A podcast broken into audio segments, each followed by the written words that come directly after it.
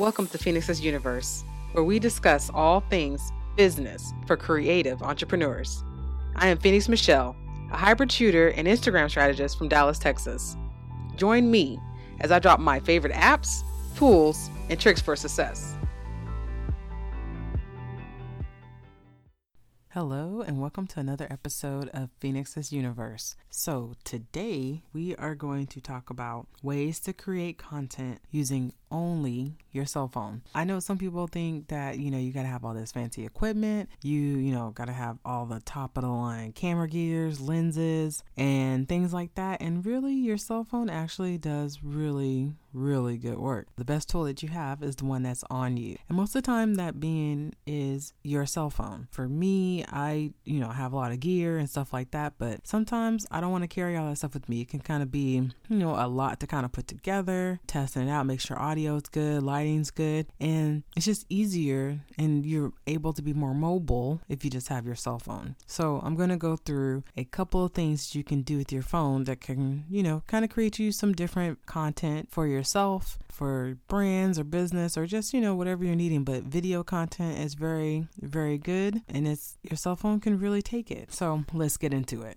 One of my favorites that I've been using, especially for behind the scenes stuff, is hyperlapses. And so most of your phones will be able to have this just in camera. There's also apps you can use as well, but use whatever's native on your phone. So hyperlapses basically are, you know, recording you in motion of doing a task, but sped up, like really, really fast. So you can say, for example, if you're setting up a new display in your store, you can set this up and record yourself doing this and kind kind of show like, hey, this is the process from start to finish. Or I have recently created two reels using hyperlapses. And so what I did was I literally just propped up my phone and had it set up in a corner. Um, I don't even think I like had a stand or anything, but I propped it up against some books or something like that, and I just let it rip. And so I had it show the process of me setting up my stand, my lights, the backdrop. So this is the the reel if you've seen on my Instagram, it's the reel that has a newspaper backdrop. So I showed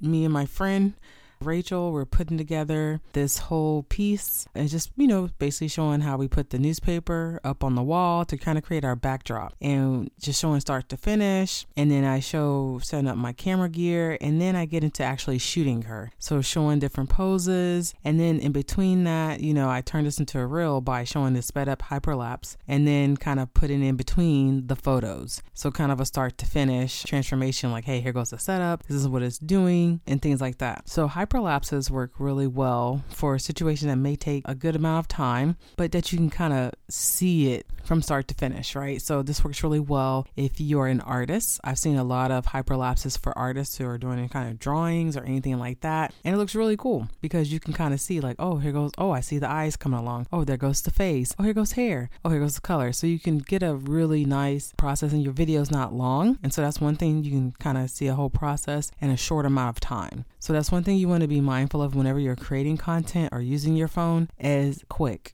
quick, engaging. Let me see the finished product. Like we don't have all day, right? Our attention span is very, very, very short, right? You have three to five seconds to kind of catch somebody's attention and to maintain it. And you know, the shortest reel is 15 seconds. So think about that, okay? So you start off with this. If you're a boutique owner, I always say boutique owners because that's what I work a lot with. Boutique owners, as they're picking out their inventory, you set up a stand. Are you trying on different clothes? That works really well for you. If you're some kind of artist, so like let's say you're about to paint something or you're building something with your hands, this is really good to do a hyperlapse for that. Okay.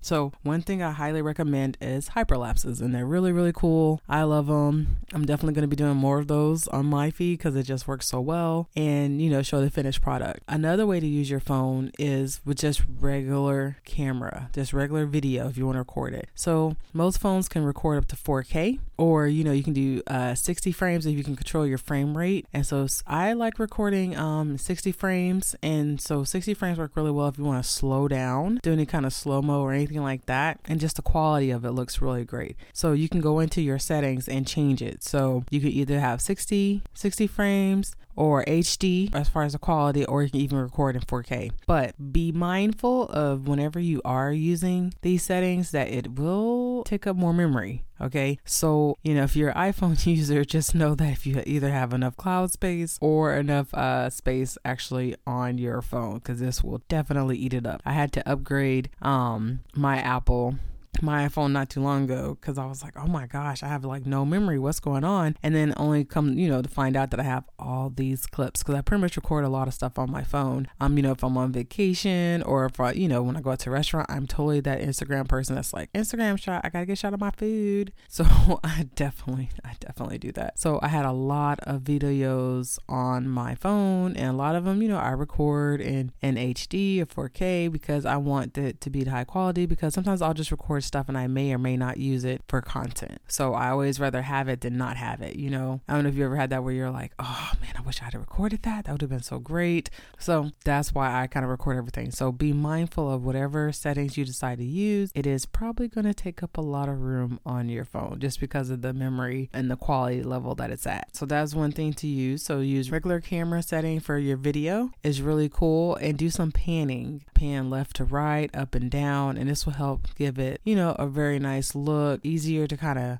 whenever you stitch it all together for your video. And so, you know, you can use InShot is one of my favorite apps to use for that. There's a couple other apps that I like to use. Uh, there's Prequel, which has a lot of filters, really cool things. So if you're into like the sparkles look, Prequel, and that's P R E Q U E L, is a really, really great app. I really, really dig it. There is a I think base level, then there's a pro level, and I actually have the pro level of that one and also the pro level of InShot. But they're both really, really great apps. If you don't want to use any of those to do any editing, you can use there is Premiere Rush, I believe it is, which is Adobe, and then also Spark, which is also an Adobe product. So uh, these are both really great apps for editing your videos or creating content. And then as well, you know, it's Canva. Canva is like the triple OG in creating your content for yourself and just to kind of keep everything rolling and and you know you can do a lot of animations now. Like canva has definitely gone up in the world. So you can even add music. I've done a couple of creating content and i'm like oh music. Oh nice. Okay. And i also have the pro of that one. So uh, you don't have to have the pro but for me and just what i do for myself and my clients the pro just you know was like a no-brainer for me. So it just really helps me out overall in my entire workflow process and everything that i do